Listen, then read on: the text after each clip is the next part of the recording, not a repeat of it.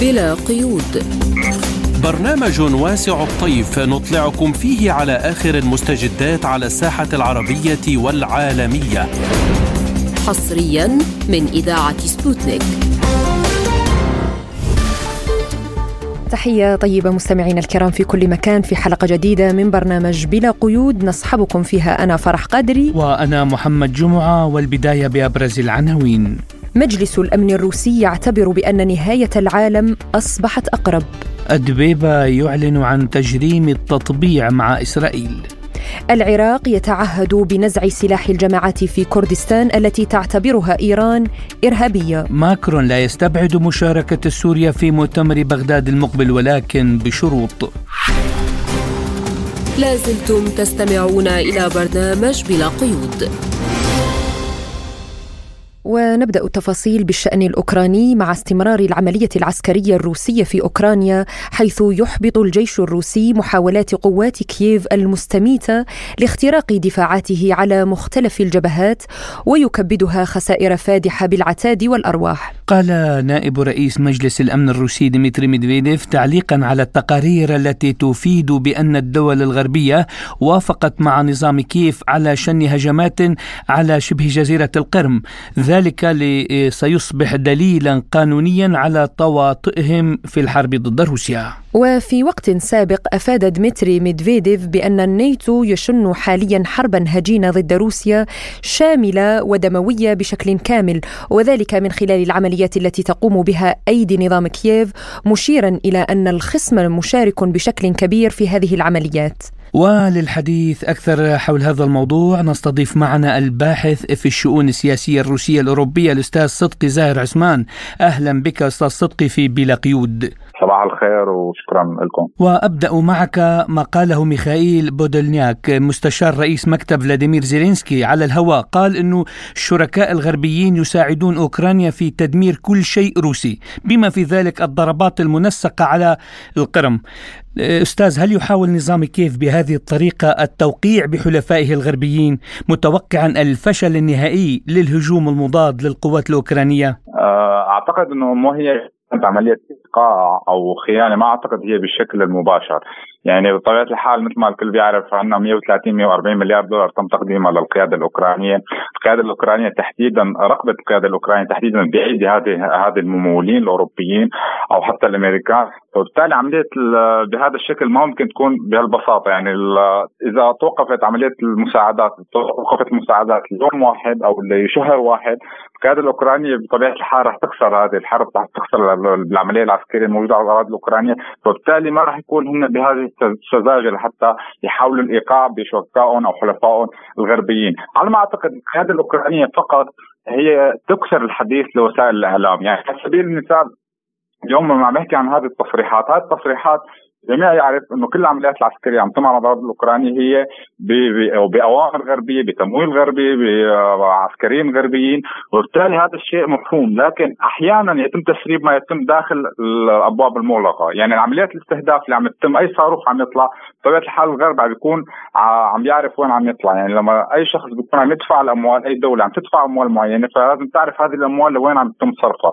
بالتالي ممكن أحيانا بعض التصريحات اللي عم تكون فيها القيادة الأوكرانية عم تكون هي تسريب ما يجري داخل الأبواب المغلقة. هذا هو كل شيء. يعني بطبيعة الحال ميخائيل بودلنياك تحدث إنه هو يعمل على التدمير كل ما هو شيء روسي، وهذه التصريحات على ما أعتقد لا تنافي ما يفعله الغرب. يعني إذا شاهدنا التصريحات اللي حصلت قبل 3 شهور، الزيارة اللي قام فيها مجلس الشيوخ الأمريكي لينديسي غراهام وقابل فيها زيلينسكي، وكان اجتماع مصور، وهذا الشيء اللي جرى هذا الاجتماع اللي جرى يعني تحدث صراحة قدام وسائل الإعلام قدام الكاميرا إنه الأموال المنفوقة هي أفضل أموال ينفقها، وهو مستمتع يعني بعملية موت الروس، عملية تدمير كل ما شيء روسي. هي ليس فقط تصريح لميخائيل بودلنياك أو لحتى لينديسي غراهام أو لأي شيء. هذه التصريحات كل العالم بيعرف أن هذه الحرب التجري أو هذه العملية العسكرية على الأراضي الأوكرانية هي هدفها فقط فعليا تدمير كل ما هو شيء روسي، ليس هدفها لا حتى الأوكرانيين ولا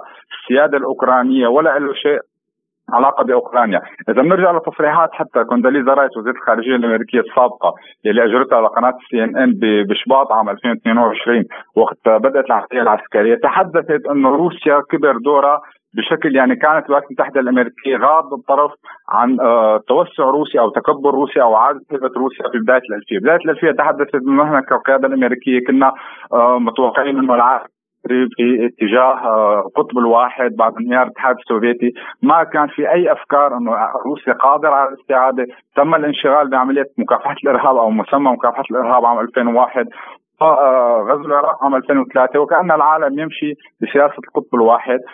قطاع الطاقه العالمي هو القطاع الاهم بحسب تصريحات كونداليزا رايس التي تم السيطره عليه من الولايات المتحده الامريكيه عن طريق قطاع الطاقه، وبالتالي هذا الشيء تراجعت سيطره الولايات المتحده الامريكيه على اسواق الطاقه مع نمو الدور الروسي وتحديدا اثناء عمليات الشراكه مع الاتحاد الاوروبي، وتم بناء عده انابيب غاز منها يامال اللي تم بناؤها 1994 عبر بيلاروسيا وبولندا، والسيل الشمالي واحد والسيل الشمالي اثنين والسيل التركي وغيرها من الاشياء. هذا الشيء هو يريد تدميره، وشاهدنا عمليه تدمير السيل الشمالي واحد وغيرها من الاشياء لتدمير كل ما هو روسي واعاده اضعاف روسيا، او حتى مثل ما صرحت انه روسيا يجب ان تكون دوله اقليميه وليس دوله عالميه. فبالتالي هذه التصريحات هذه هي كل جوهر ما يحصل على الأراضي الأوكرانية. نعم، يعني حتى وزيرة الخارجية الألمانية عبرت عن خيبة أملها في عدم القدرة على التأثير على الاقتصاد الروسي. ويعني برأيك هل ماذا كان ينتظر الغرب من روسيا؟ يعني دولة بحجم قارة، هل كانوا يعتقدون أنها ستضعف وسينهكونها ويستنزفون طاقتها؟ روسيا لغاية اليوم لم تبرز كل قدراتها العسكرية في الساحة الأوكرانية. طبعا التقديرات الأولى ظهرت بشباط أو حتى آذار العام الماضي لمؤسسات المالية الغربية تحدثت أنه الانهيار المالي وشيك، وأن حتى ناتج الحل الإجمالي لروسيا سينهار بين 15-20% وغيرها من الأرقام اللي تم إعادة تعديلها بنهاية العام. وشاهدنا الاقتصاد الروسي نعم تأثر، لكن لم يتأثر بهذه الأرقام المهولة عن 15-20%، تأثر بنسبة 1-1.5%. الاقتصاد هذا العام سينمو بمعدلات وتيرة متسارعة أكثر حتى من منطقة اليورو، يعني منطقة اليورو الناتج المحلي الإجمالي رح ينمو عندها ب 0.9%، روسيا عندها من 2-2.5%، وهذا تحديدا أرقام ليس أرقام داخلية روسية، هي أرقام مؤسسات مالية الغربية.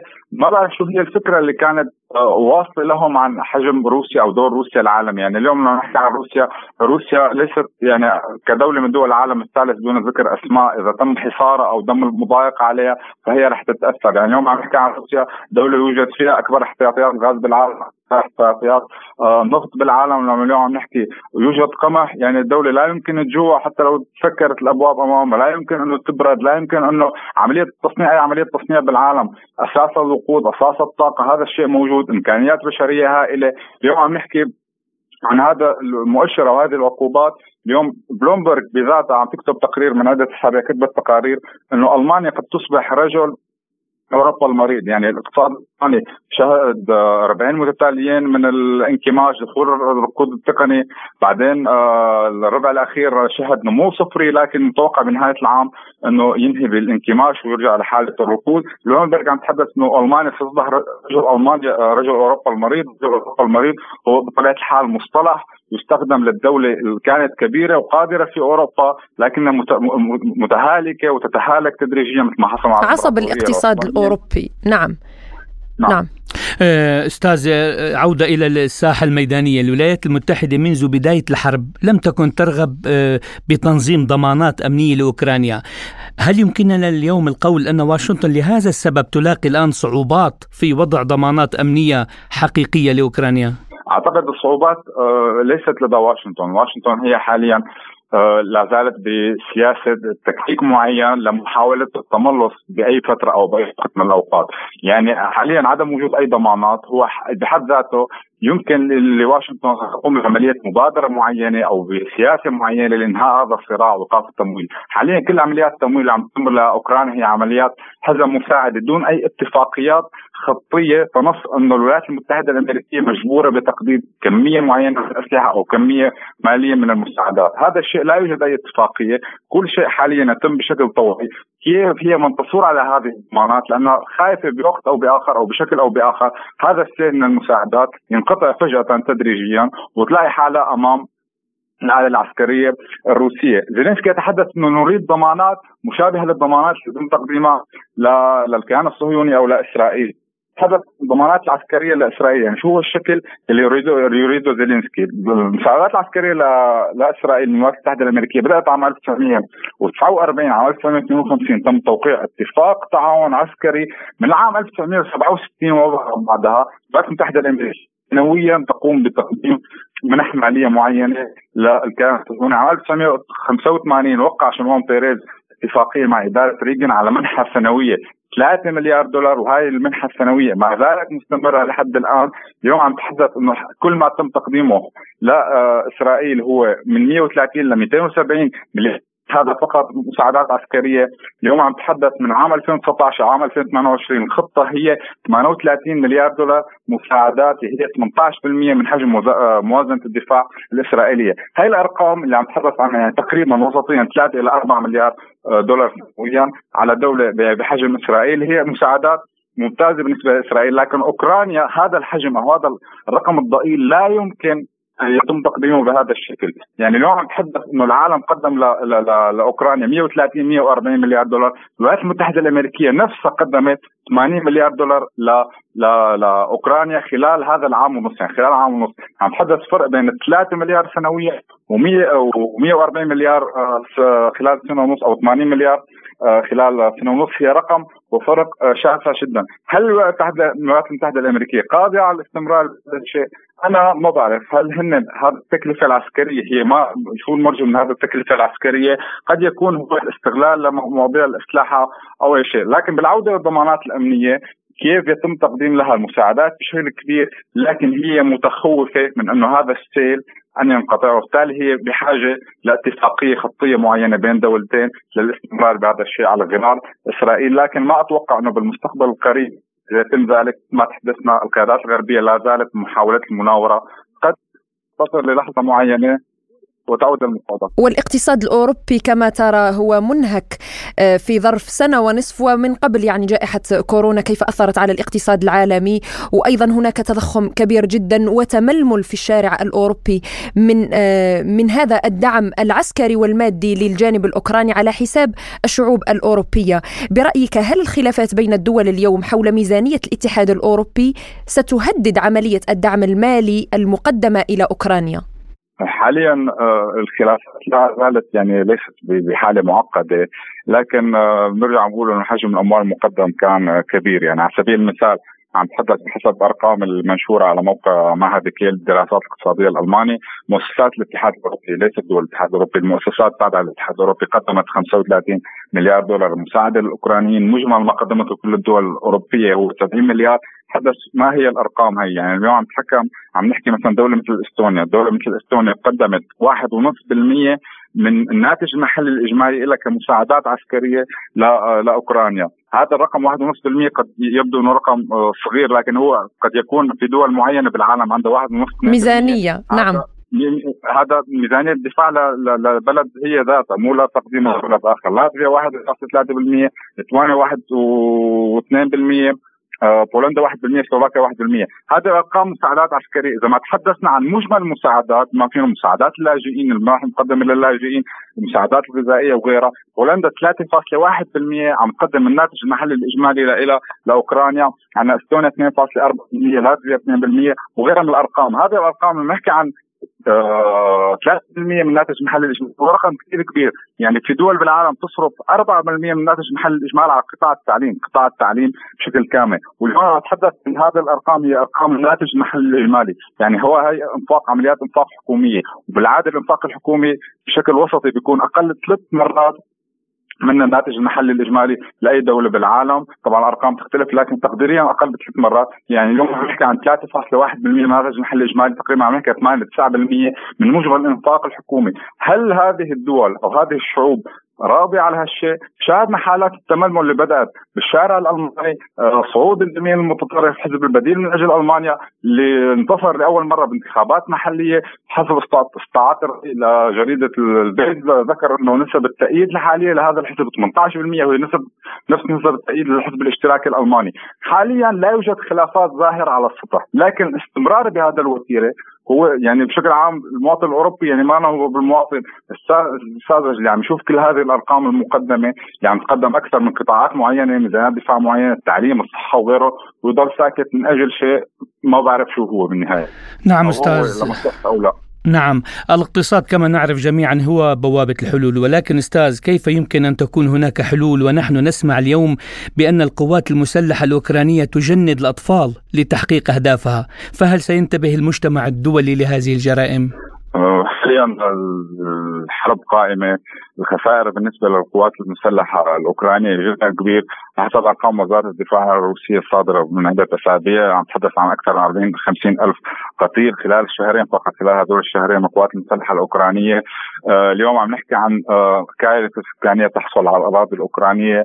عندنا 51 مليون كان عدد سكان أوكرانيا عام 2014 45 مليون، عام 2020 كان 37 مليون، حاليا وال2023 يعيش على الأراضي الأوكرانية 26 مليون شخص. يعني تناقص هائل بعدد السكان، خسائر عسكرية كبيرة جدا، خسائر بشرية كبيرة جدا على الجبهة، عم نحكي عن عشرات الآلاف ومئات الآلاف. وبالتالي عملية استخدام الأطفال لما بيوصل أي نظام بالعالم أو قيادة بالعالم بطريق مردود فبيلجأ لهذه الأساليب القذرة اللي هي منها تجنيد الأطفال، مثل ما تحدث تقرير أو تصريح بمجلس الدوما الروسي البارحة. تحدث عن عملية تجنيد الأطفال، تحدث عن بناء معسكر تحضيري كامل للأطفال، وهو انتهاك للمادة 38 من اتفاقية حقوق الطفل العالمية، هي اتفاقية الموقعة عليها الولايات المتحدة الأمريكية.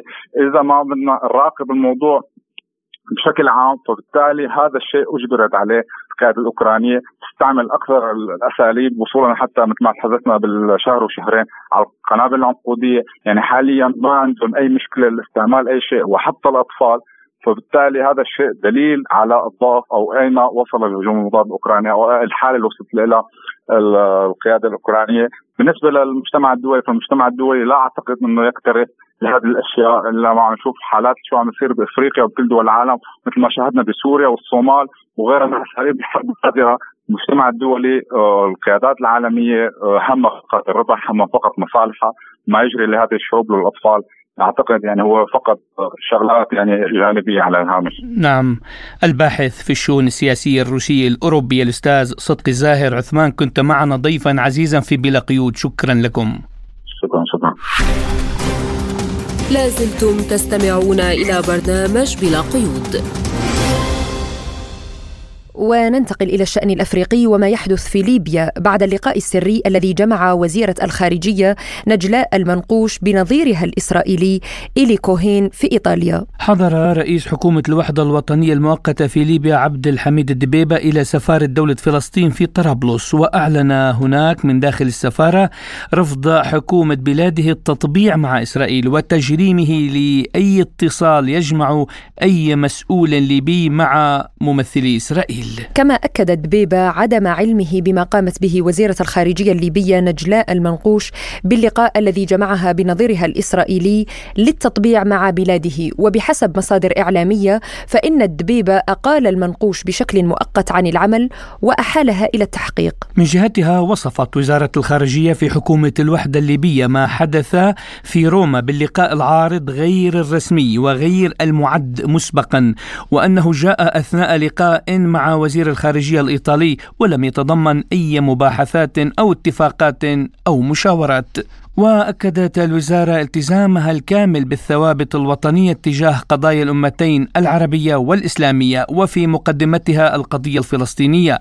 تشدد على تمسكها بالقدس عاصمة أبدية لفلسطين، وهذا موقف راسخ لا تراجع عنه. ومن جهته علق مجلس النواب الليبي على هذا اللقاء مؤكدا أن سحب الثقة من هذه الحكومة كان صائبا. وقال مجلس النواب الليبي في بيان حصلت عليه سبوتنيك إن الحكومة منتهية الولاية تورطت في لقاءات مع قادة الاحتلال الإسرائيلي مقابل وعود استمرارها في السلطة، مؤكدا أن هذه الحكومة لا تمثل الشعب الليبي لأنها فقدت شرعيتها.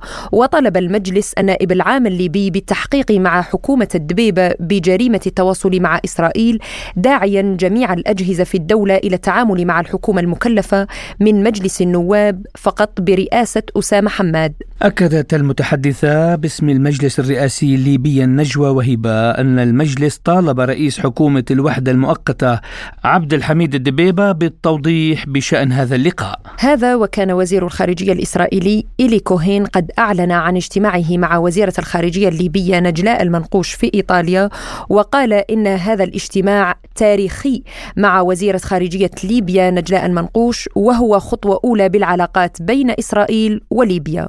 للخوض أكثر في هذا الموضوع نستضيف معنا من ليبيا الدكتور محمود إسماعيل الرملي الخبير بالشأن الليبي.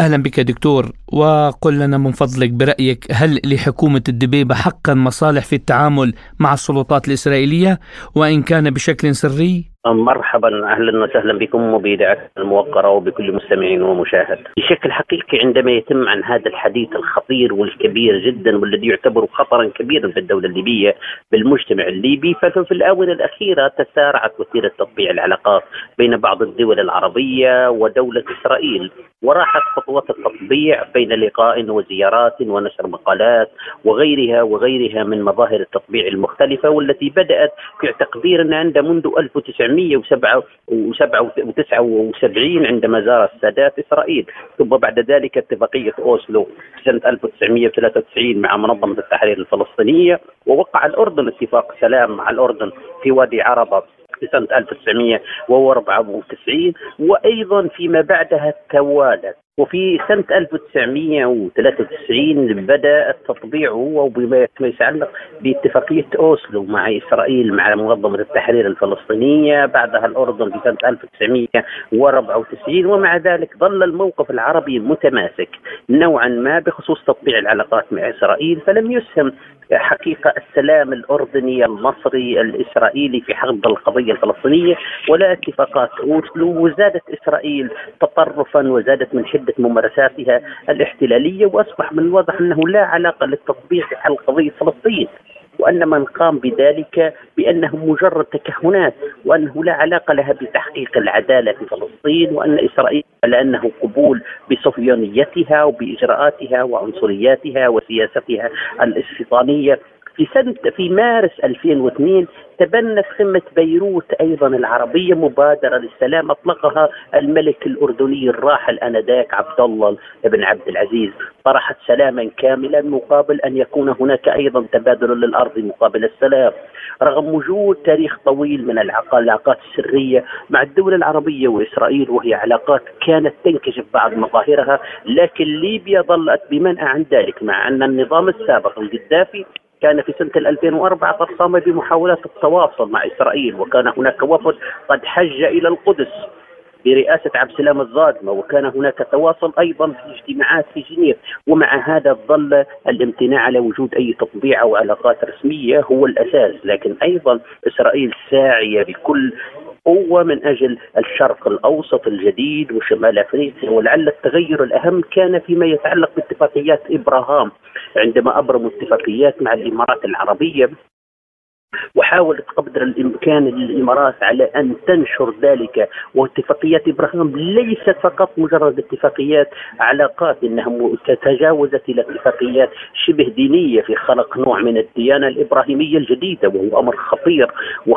جدا، ويصل إلى إمكانية القول بأنه أيضا إسرائيل حاولت التوسع. دكتور محمود، يعني هناك مصادر تقول أن الدبيبة كان على علم مسبق بهذا اللقاء، حتى أنه أعطى الضوء الأخضر الشهر الماضي وليس بشكل سري. برأيك ما عواقب هذا اللقاء، وبالرغم من أن الدبيبة ينفي تماما ما يتم تداوله من أخبار؟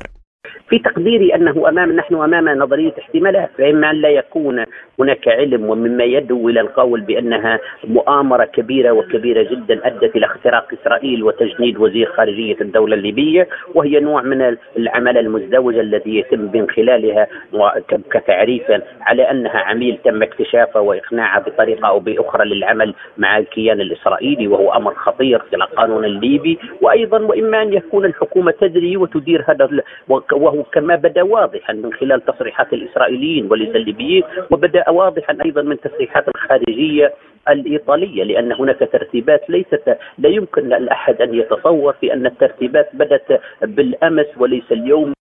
حاولت إسرائيل أيضا بطريقة أو بأخرى العمل على تنمية صادراتها إلى منطقة الشرق الأوسط وشمال أفريقيا بنحو 7 مليارات دولار أمريكي، بل أكثر من ذلك. الولايات تعاملت مع مصر بما يتعلق بقيمة 10 مليارات دولار من أجل الغاز، وهناك اتفاقيات ربما تصل إلى 15 مليار، أي أنها ساحة صفر. نعم. ليبيا ظلت استثناء في عملية التطبيع، وأعتقد بأن الصراع السياسي في ليبيا أدى إلى عملية محاولة توظيف هذا المشهد من قبل الجميع، فحفتر قد بعث أبنائه لمحاولة التواصل مع إسرائيل، وأيضا عبد الحميد الدبيبة بدأ واضحا أن هناك تواصلا ولكن خلف الكواليس من أجل مادة، من أجل البقاء ليس إلا من أجل مادة، من أجل القول بإمكانية أن تكون يتم توظيف العلاقات الإسرائيلية للتقرب من الولايات المتحدة الأمريكية، ومن أجل العمل على تمديد لحكومات لم تختارها شعوبها. طيب دكتور محمود، لماذا أعلنت تل أبيب هذا اللقاء الآن؟ بالرغم من أنه اتسم بطابع السرية في البداية. نعم، هم ربما تكون المعارضة قامت بعملية النبش على هذه الإجراءات ومحاولة، وأيضا الموجودون بالسلطة في إسرائيل يحاولون العمل على توظيفها لصالحهم، باعتبار أن هذا التوظيف أننا قمنا بعلاقات جديدة مع دولة لم تكن مطبعة وسترفع إلى التطبيع، واجتمعنا مع وزير خارجيتها، فهذا يوظفها لصالحه ولصالح نفوذه الداخلي، وذاك يوظفها من أجل العمل على إثارة المشهد وإفساده في الخارج. وأيضا من الواقع العملي هذه الزوبعة لم تحصل، والعاصفة لم تحصل في إسرائيل، وإنما تحصل في دولة كليبيا محافظة جدا وعلاقاتها واضحة للجميع في أن شعبها لا يريد أن يكون هناك تطبيع مع إسرائيل في ظل الاحتلال الإسرائيلي للأرض المحتلة، وفي ظل عدم وجود تسوية شاملة، وفي ظل احتلال المقدسات. كل تلك مسألة حقيقة يجب أن ينظر لها الجميع، ولم يعوا في أنها محاولات البعض من أجل التقرب من إسرائيل لإعادة توظيف العلاقة لن تخدم الجميع. ربما الآن أثيرت على السطح، وهو حقيقة أحيانا المضرات المفيدات، أي أنه عندما تم إثارة هذا الحديث بهذا الشكل وتم العمل على طرز وزيرة خارجية وإحالتها للتحقيق، وربما تصل أنها هي ربما هي نعجة الفداء أو فداء لما يتعلق بالمشهد، فسيتم مسح المشهد من خلالها وانتهى الموضوع. لكن لم ينتهي فعليا، فهناك مظاهرات حاشدة وهناك مطالب عالية، وربما مطالبات بإسقاط حكومة الدبيبة. الإشكال خطير وخطير جدا، ويدعو إلى القول بأن العمليات ليست بهذه البساطة عندما تتعلق بمقدسات أو بأمور ثوابت. الحكومات المتنقلة لا يمكنها إعادة فرض وصاية على ماذا يريد الليبيون أو ماذا يريد هذا أو ذاك، ولذلك الإشكالية عميقة في اجتماعات برلمان واجتماعات مجلس الدولة، وأيضا رفض من المجلس الرئاسي وعدم علمه، وأيضا فتح تحقيقات والمجتمع المدني يطالب، وكل ذلك بشكل حقيقي يدل دلالة واضحة على أن الموضوع الذي تم نبشه خطير وخطير جدا، وأنه قد أخرج الكثير من الحياة من جحورها.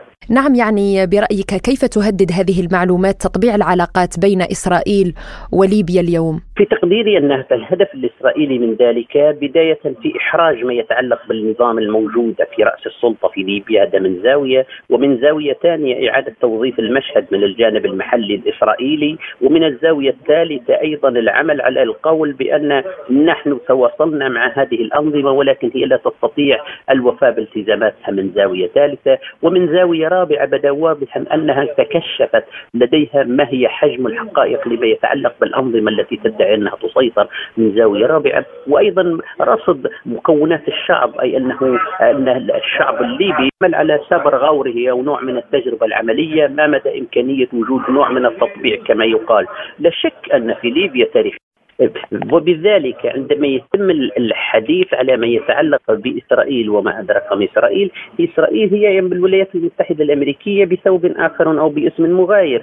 القائمون على آليات التواصل مع إسرائيل بجعلوا من أيضا من التطبيقات لاختراق ما يتعلق بالمواقع ومراقبة المكالمات والعمل على منعها، وجعلوا ذلك ديدنا. ولعلنا لا ننسى تطبيق التراسل الفوري والصب الذي جعل من مجموعة NSO الإسرائيلية التي تستعمل التكنولوجيا والتي تحاول قدر الإمكان العمل على اختراق التطبيق بغرض مراقبة الصحفيين والناشطين والحقوقيين. وتم بيع هذا لبعض الدول العربية للأسف، والتي كان من ضمنها ربما نظام القذافي. وهل يمكن أن تؤدي جهود السلطات الليبية إلى نجاح بتشكيل حكومة جديدة بالتعاون مع البعثة الأممية؟ بتقديري المشهد ضبابي ويحتاج إلى الكثير من التأمل، والواقع أن الضبابية السياسية والمشهد حقيقة فيما بعد اجتماعات المنقوش أو كشف اجتماعات المنقوش بشكل دقيق تدل دلالة واضحة على أن هناك تصعيد ومحاولة من الجميع للعمل على توظيف هذا المشهد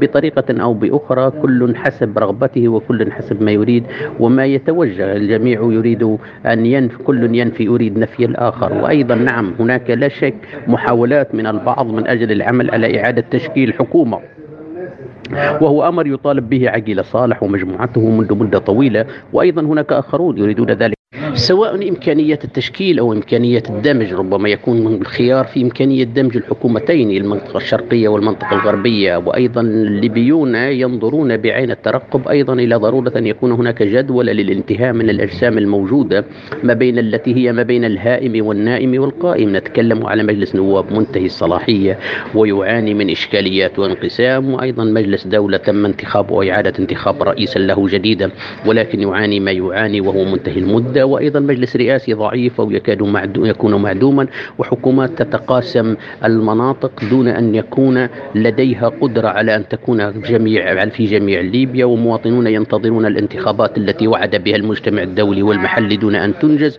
وقوانين انتخابات لم تنجز بعد، وإشكاليات كبيرة لا يخرج منها إلا مشروع متكامل في تغيير كافة الأجسام التشريعية والتنفيذية جميعا دون استثناء. نعم، نشكرك الخبير بشأن الليبي الدكتور محمود إسماعيل الرملي على هذه المداخلة القيمة. لازلتم تستمعون إلى برنامج بلا قيود. وإلى العراق، حيث أكد المستشار الإعلامي لرئيس الوزراء العراقي هشام الركابي حرص الحكومة العراقية على ديمومة العلاقة مع دول الجوار وكذلك مع كل الدول التي لديها علاقات متينة مع العراق. وكان المتحدث باسم وزارة الخارجية الإيرانية ناصر كنعاني أعلن في وقت سابق أن إيران والعراق اتفقا على نزع سلاح الجماعات الإرهابية في كردستان العراق ونقلها إلى أماكن أخرى. وللحديث أكثر عن هذا الموضوع ينضم إلينا عبر الهاتف المحلل السياسي والخبير بالشأن العراقي الأستاذ كاوى نادر. أهلا بك أستاذ كاوى في بلا قيود، وأبدأ معك مما قاله المتحدث باسم الخارجية الإيرانية ناصر كنعاني شافي بأن السلطات العراقية التزمت بنزع سلاح الجماعات المتمركزة في كردستان العراق وتعتبرها إيران إرهابية. كيف تمكنت بغداد وطهران من التوصل إلى مثل هذا الاتفاق؟ أولا هذول الجماعة مو إرهابية، إنما حركات مسلحة يناضل من أجل حقوق الكرد في منطقة كردستان إيران. ثانيا طبعا الاتفاقيات بين دول العراق وإيران وتركيا موجودة على الكرد، يعتبرون قضية كردية كقضية مهددة للأمن القومي، في حين إنه جزء رئيسي الأكراد أو الكرد المتواجدين في تلك الدول وجزء رئيسي من هذول الشعب، يعني الشعب الإيراني والشعب التركي والشعب العراقي. من خلال التاريخ والنضال طبعا هذول الحكومات دوما اتفقوا على أن يحاربوا سويا الحركة الكردية للأسف الشديد. واليوم تكاتف العراق ويا الدولة الإيرانية من أجل نزع السلاح من الكرد. هذول الكرد من ناحية القانون الدولي طبعا يعتبروه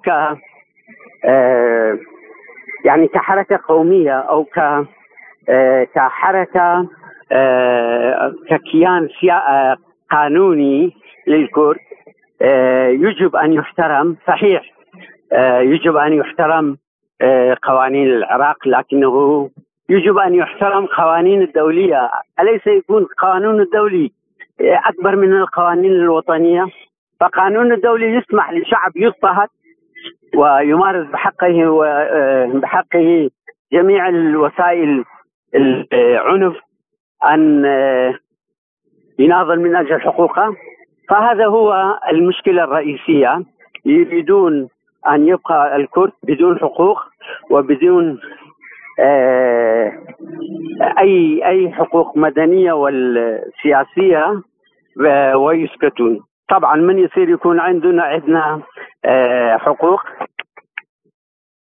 من يصير عندنا حقوق عفوا ظلم، فيجب أن يحاربون الدولة بهذا الشكل بجميع الوسائل اللي متوفرة لنا. نعم، يعني الحكومة العراقية كانت أبلغت سلطات كردستان العراق بمضمون هذا الاتفاق الذي يتوقع تنفيذه. ما موقف كردستان من هذا الاتفاق برأيك؟ هو مشكلة كبيرة بين الكرد بين الحكومة العراقية. أنت تعرف كثير مواضيع هنالك مشاكل بين الكرد وبين الحكومة العراقية وحكومة الأقليم.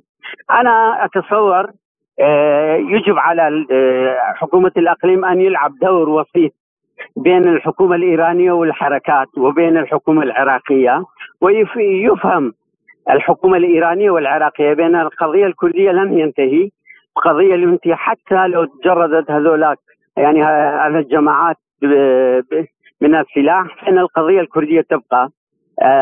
على الإيران أن يعالج القضية بشكل قانوني ورسمي، وأن يعترف بحقوق الكرد، وأن يجلس مع هذول الجماعات يفهم الموضوع ويشوف مطالبهم شنو حتى تنتهي الموضوع إلى الأبد، مو من خلال السلاح. ثانيا من الناحية القانونية طبعا إيران يتجاوز على حقوق العراق إذا يتدخل في سيادة دولة أخرى. هؤلاء جايين ما يسوون أي حركات ضد الحكومة الإيرانية من داخل أراضي العراقية، إنما من داخل جبال كردستان في كردستان العراقي يحاربون الإيران. فالحكومة الكردستان ليس لديه شيء. أنا أتصور يستحسن لهم أن يكونون وسيطين بين الحركة الكردية والحركة والدولة الإيرانية. ولماذا لم تقم السلطات العراقية بنزع السلاح لهذه الجماعات في وقت سابق؟ والله هذا طبعا عن قريب ثورة الشهر 10 أكتوبر، ثورة جينا يرجع، فيخاف من إعادة الثورة في كردستان الإيران، فيضغط الحكومة الإيرانية على الحكومة العراقية والحكومة العراقية على جماعات كردستان، على جماعات الحزب الديمقراطي وجماعة الكوملا والأحزاب الأخرى، لأنه يخاف أنه راح يصير تظاهرات جديدة في إيران، فلهذا يريد يضغط قبل ما يوصلون للمناسبة. نعم، يعني برأيك هل سيكون هذا الاتفاق الإيراني العراقي نقطة انطلاق لخفض التوتر في المنطقة الحدودية بين العراق وإيران؟ أنا لم أتصور. القضية الكردية يبقى حتى لو ينهون عن طريق العنف، ويعني حتى ما يبقى ولا مسلح في جبال كردستان. القضية الكردية موجودة، قضية موضوعية وتاريخية وموجودة، ويجب أن يعترفون بحقوق القومية الكردية وبوجود الشعب الكردي في تلك الدول. إذا لم يعترفوا فإن يعني جزء من القوانين الدولية، لأنه أنت تعرف الحقوق، حق التقرير المصير لجميع الشعوب موجودة في كل الدول بلا استثناء. فإذا دولة لم يطبق قانون دولي منعه، هو المقصر أمام المجتمع الدولي. فإيران مقصر لأنه لم يطبق هذا القانون، وشعب الكردي شعب موجود، 52 مليون موجودين في الشرق الأوسط، متواجدين في الدول الأربعة، وقسم الكبير موجود في كردستان الإيران. يجب أن يعترف به عن طريق متحدة، عن طريق دول المنطقة. يجب أن ترضى الشعب الكردي بأنه له الحقوق وله التواجد في تلك الدول. المحلل السياسي والخبير بالشأن العراقي الأستاذ كاوان نادر. وأيضا نستضيف معنا الخبير العسكري الاستراتيجي مدير مركز الاعتماد للدراسات السياسية والاستراتيجية الدكتور عماد علو. أهلا بك دكتور في بلا قيود، وأبدأ معك من تعهد العراق بنزع سلاح الجماعات في كردستان والتي كما تعلم يعني إيران تعتبرها إرهابية. كيف تقرأ هذا الاتفاق الإيراني العراقي التي كردستان في حد ذاتها لا تعتبر هذه الجماعات إرهابية؟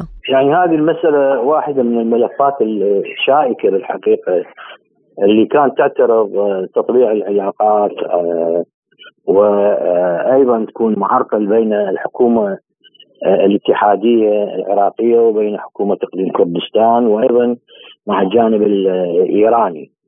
هذه المسألة بالحقيقة يبدو أنها قد أخذت مساحة من النقاش والحوار بين الجوانب الثلاثة، وتم توقيع اتفاقية. أعتقد أن حكومة إقليم كردستان هي جزء منها بالعمل على إبعاد أو نقل أحزاب المعارضة الكردستانية الإيرانية من منطقة الحدود العراقية الإيرانية إلى غرب العراق. وهناك يعني توقيتات زمنية وسقوط زمنية لغرض تنفيذ هذا الاتفاق، وهذا ما تم الإعلان عنه رسميا. قبل ذلك سبق أنه نشر قوات حرس الحدود العراقية على الحدود العراقية الإيرانية، وإعادة بناء مراكز المراقبة ونقاط المراقبة العراقية أيضا على خط الحدود لغرض مراقبة ويعني مسك الحدود من قبل القوات العراقية. بهذا الشكل ننتظر الأيام المقبلة لنرى مدى جدية تنفيذ هذا الاتفاق، وهل أن أحزاب المعارضة الإيرانية الموجودة في إقليم كردستان ستلتزم، لأنها أعلنت أنها لم تبلغ رسميا لحد الآن موقف الحكومة العراقية بغرض تسليم أسلحتها والانتقال إلى مناطق أخرى يبدو أنها قد أعدت لها في غرب العراق، لم تحدد ولم تعلن لحد الآن. أيضا موقف حكومة إقليم كردستان لحد الآن هو غير واضح بشأن هذه الاتفاقية أو ما أعلن عن هذه الاتفاقية، لا سيما وأن الجانب الإيراني أعطى تاريخا محددا لغرض الانتهاء من تنفيذها، وهو 19 سبتمبر المقبل. ولذلك لا تزال الأمور يعني من السابق لأوانها يعني تحديد أو القول ما إذا كانت ستلتزم جميع الأطراف بما ورد في هذه الاتفاقية. الحكومة العراقية وعدت إيران بنقل هذه المجموعات إلى مراكز خاصة. دكتور، يعني ما المقصود بذلك؟ ما الغاية من احتوائها بهذا الشكل الميداني؟ يعني معلوم للجميع أن هؤلاء هم يعني مع عوائلهم ومواطنين إيرانيين معارضين لنظام الحكم في إيران، وأيضا هناك أمور إنسانية لا يجب أن تراعى في هذا الجانب، وسيتم نقلهم إلى أعتقد إلى يعني مناطق بعيدة عن الخط الحدودي أو خط الحدود بين العراق وإيران لغرض يعني حسم المسألة بحيث أن لا تكون مبررات للجانب الإيراني بإعادة قصف المناطق الحدودية بالصواريخ والطائرات المسيرة والمدفعية تحت مبرر وجود هؤلاء وقيامهم بعمليات عسكرية أو عمليات مسلحة داخل الأراضي الإيرانية من انطلاقا من مناطق الحدود العراقية. وهذا النقل لحد الآن لم يعلن أين سيتم نقل هؤلاء مع عوائلهم إلى هذه المناطق المخصصة أو الخاصة التي أطلقت عليها الحكومة العراقية هذه التسمية. الخبير العسكري والاستراتيجي مدير مركز الاعتماد للدراسات السياسية والاستراتيجية الدكتور عماد علو، شكرا لكم. لازلتم تستمعون إلى برنامج بلا قيود. ونواصل في شؤون الشرق الأوسط.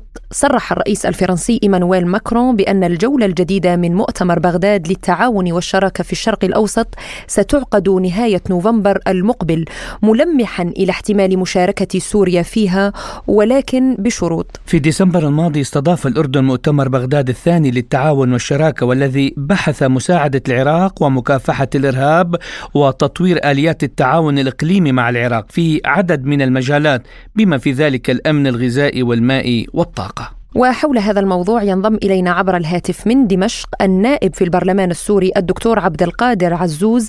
أهلا بك دكتور عبد القادر، وشكرا لتواجدك اليوم معنا في بلا قيود. يعني انطلاقا مما قاله الرئيس الفرنسي إيمانويل ماكرون بأن المؤتمر الأمني المقبل في بغداد من المحتمل أن تشارك فيه سوريا ولكن بشروط، برأيك إلى ماذا يهدف هذا المؤتمر؟ وهل هذه الشروط التي يقول عنها ماكرون تتوافق مع اندماج سوريا في هذا النشاط الإقليمي؟ اليوم لا شك بأن سوريا أولا حريصة على يعني المشاركة مع الأطراف العربية في أي حوار إقليمي، أي تشاور يصب في مصلحة استقرار وأمن المنطقة. ولكن طبعا الدولة السورية ترفض مبدأ وضع شروط سياسية، لا من فرنسا ولا من غيرها. يعني لا بد من أي شراكة إقليمية أن يتم احترام سيادة الجمهورية العربية السورية بشكل أساسي، وبالتالي لا يمكن الحديث عن أي توافق إقليمي أو أي شراكة يعني بعيدا عنها. لذلك من هنا نشدد ونؤكد على ضرورة الحرص على هذه المسألة. دكتور، هل تحتاج سوريا الآن إلى مؤتمر بغداد آخر في ظل عدم جدوى مثل هذه المؤتمرات ولديها الآن ما هو أولى بالاهتمام؟ لا شك، سوريا أولوياتها واحتياجاتها لا يمنعها على الإطلاق، بل وهي تدعم الحوار بين الأطراف العربية، تدعم الشراكات الإقليمية، تدعم التجمعات الإقليمية، ترفض سياسة المحاور في المنطقة وتعمل على مواجهتها، ولكنها حريصة بشكل كبير على تحقيق الشراكة الإقليمية واللقاء والتواصل مع الأشقاء العرب. نعم، في نفس الوقت هل يمكن القول أن أوروبا تغير موقفها بشكل تدريجي تجاه دمشق في ظل تعزيز مكانة سوريا في المنطقة؟ نحن نأمل أن تتسم مواقف الدول الأوروبية مع مبادئ القانون الدولي ومع الواقعية السياسية، وأن يتم احترام سيادة الجمهورية العربية السورية بشكل أساسي. لذلك نحن الدولة السورية منفتحة على أي تعاون أو تواصل أو حوار مع الجانب الأوروبي، لكن شريطة احترام سيادة الجمهورية العربية السورية ووحدة أراضيها. دكتور، كيف يمكن إعادة سوريا إلى الهيئات الإقليمية والعقوبات تنهال عليها من كل ناحية وصوب؟ أولا سوريا موجودة في عادت مجددا إلى جامعة الدول العربية، وهي تشارك بمختلف أنشطتها بشكل أساسي. ولكن بالمقابل الدولة السورية تدعم التجمعات الإقليمية، لكن وفق مبادئ وطنية بامتياز. النائب في البرلمان السوري الدكتور عبد القادر عزوز، شكرا لكم. لازلتم تستمعون إلى برنامج بلا قيود. وفي الشأن الاقتصادي، وبعد انعقاد قمة البريكس الأسبوع الماضي في العاصمة جوهانسبورغ جنوب إفريقيا، وانضمام 6 دول من بينها مصر والسعودية والإمارات إلى هذا التكتل الاقتصادي، وزير الاقتصاد الإماراتي صرح بأن الإمارات العربية المتحدة تخطط لاستثمار المزيد من رأس المال في بنك التنمية الجديد لمجموعة بريكس+. وقال الوزير أن بلاده ستزيد ضخ رأس المال في بنك التنمية الجديد لدول البريكس زائد، وهناك إمكانات كبيرة لذلك. فيما أضاف الوزير أن انضمام الإمارات إلى مجموعة بريكس زائد لن يضر بعلاقات بلاده مع الدول الغربية، وأشار بهذا الصدد إلى أن هذا الانضمام إلى المجموعة الاقتصادية يرتبط بالرغبة في تطوير التجارة العالمية، وأن أبو ظبي لا ترفض التعاون مع الدول الغربية بما في ذلك الولايات المتحدة. ولمناقشة هذا الموضوع أكثر أكثر نستضيف معنا من الإمارات العربية المتحدة الكاتب والمحلل الإماراتي الأستاذ أحمد إبراهيم. أهلا وسهلا بك وشكرا لتواجدك اليوم معنا في بلا قيود. ونبدأ مباشرة من السؤال الذي طرح عقب انضمام الدول العربية الثلاث إلى هذا التكتل الاقتصادي، ما الذي سيحققه انضمام الإمارات للبريكس بلاس اليوم، وما هو التأثير الذي يمكن أن تحدثه أنشطة بنك البريكس على الاقتصاد العالمي برأيك؟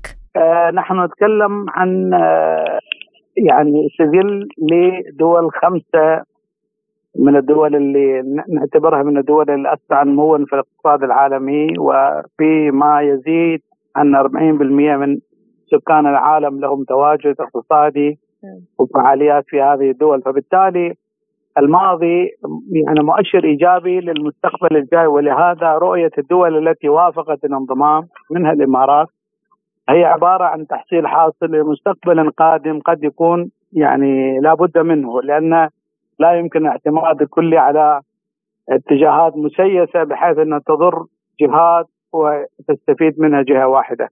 فهذا رؤية يعني مدروسة، وبناء على الرؤية اللي فيها شمولية على دول الشت أو 5 السابقة انضمت إليها دول أخرى، منها دول الإمارات العربية المتحدة، ومواقفها دائما كانت مدروسة على البعد الاقتصادي العقدي. يعني كل 10 سنوات إمارات لها رؤية، يوم من الأيام لم تكن هناك إمارات، لكن هناك رؤية أن تكون إمارات، يعني بدل ما تكون 7 دولات تكون دولة واحدة اسمها الإمارات العربية المتحدة، وهذه رؤية نجحت على ما عليها الإمارات اليوم.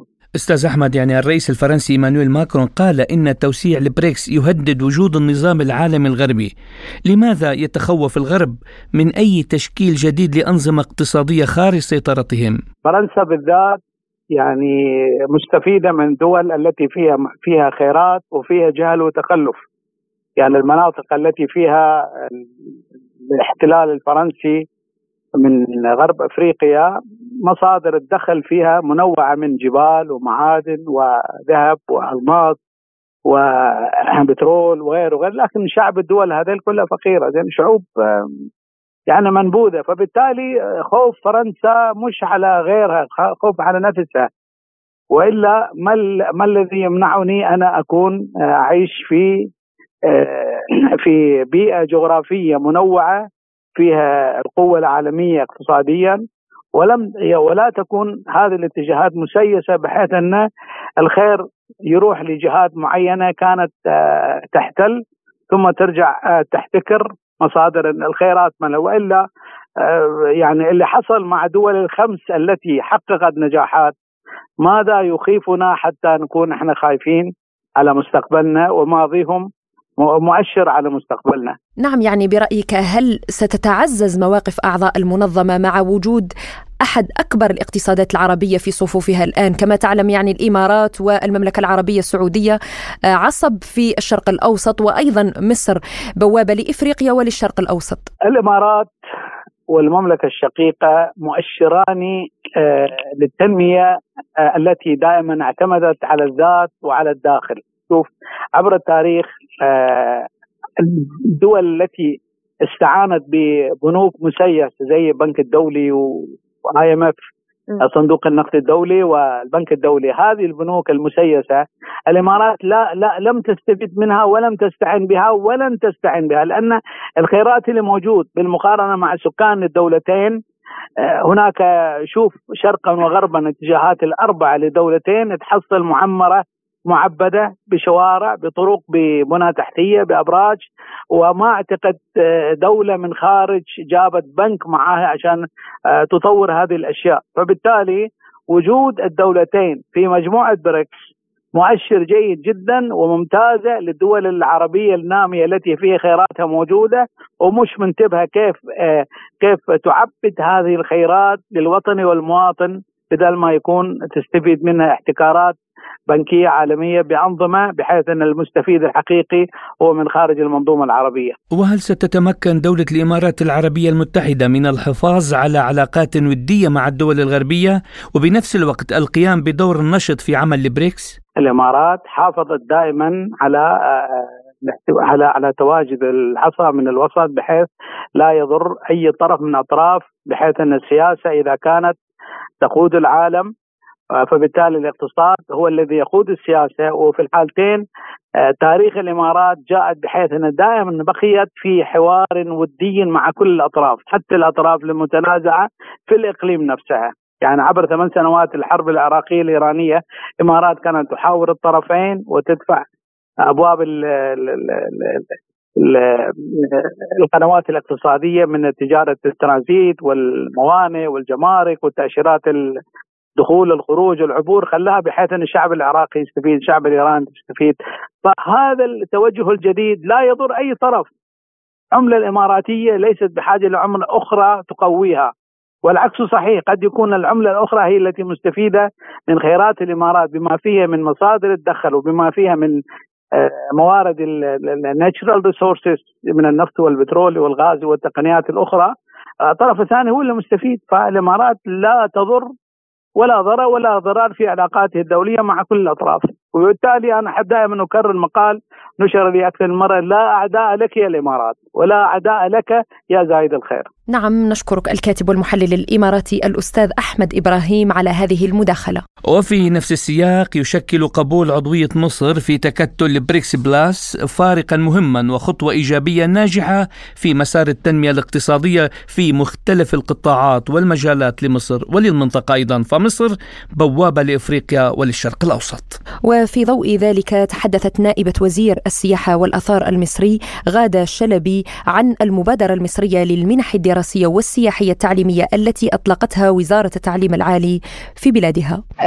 السياحة التعليمية الحقيقة مبادرة جديدة بتصب في اهتمام الدولة بتعظيم السياحة الوافدة بكافة أنماطها.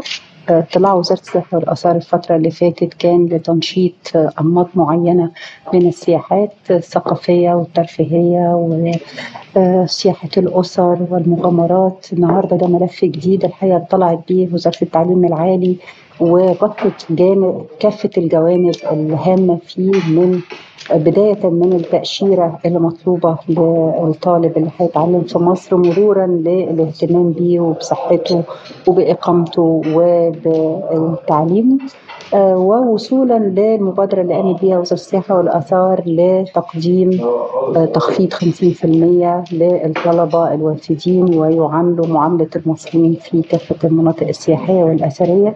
كل ده بيؤكد لأنه اهتمام الدولة المصرية بالتقنين وضع الوافدين المقيمين لفترات طويلة، وبننشئ جيل جديد من اللي مهتم فعلا بأنه يعيش في مصر ويتعلم فيها ويصبح سفير مستقبلي مدى حياته للترويج للبلد.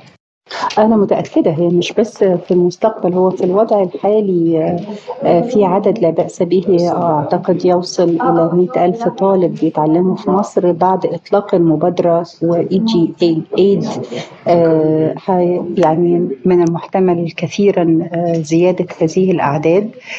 كل ده بيصب يعني هو مش الطالب وبس، ده هيبقى الطالب وأسرته فضرب في 4، فبالتالي هذه التسهيلات حتى تساعد على زيادة أعداد السائحين بكافة أنماطهم للوصول إلى مصر. وتحدثت شلبي عن العلاقات المصرية الروسية في مجال السياحة وقالت بهذا الصدد لسبوتنيك: أقدر أتكلم على مجال السياحة. الحقيقة روسيا من الدول الهامة جدا المصدرة للسياحة إلى مصر، خاصة بعد عودة الطيران المباشر الشارتر للمقاصد السياحية.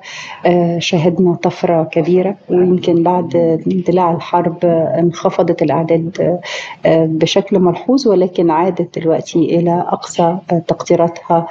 ويمكن بنشوف أن معامل امتلاء الطائرات القادمة يصل إلى حد الامتلاء بنسبة 95% في كافة الطيران، وكمان في الفنادق والمنتجعات السياحية.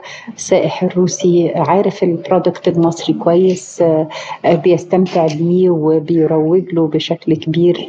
بنشهد فعلا زيادة ملحوظة في أعداد السائحين القادمين إلى مصر. كما أكدت شلبي أهمية انضمام مصر لمنظمة البريكس وقالت: طبعا ده هيؤدي إلى تبادل تجاري واقتصادي ما بين الدولتين، هيكون في ممكن تعامل بالعملات المحلية والمعترف بها في الدولتين، هيساعد كتير على النمو الاقتصادي والسياحي في الفترة اللي جاية إن شاء الله. إلى هنا مستمعينا الكرام تنتهي حلقة اليوم من برنامج بلا قيود، كنت معكم أنا محمد جمعة وأنا فرح قادري، وشكرا لإصغائكم وإلى اللقاء.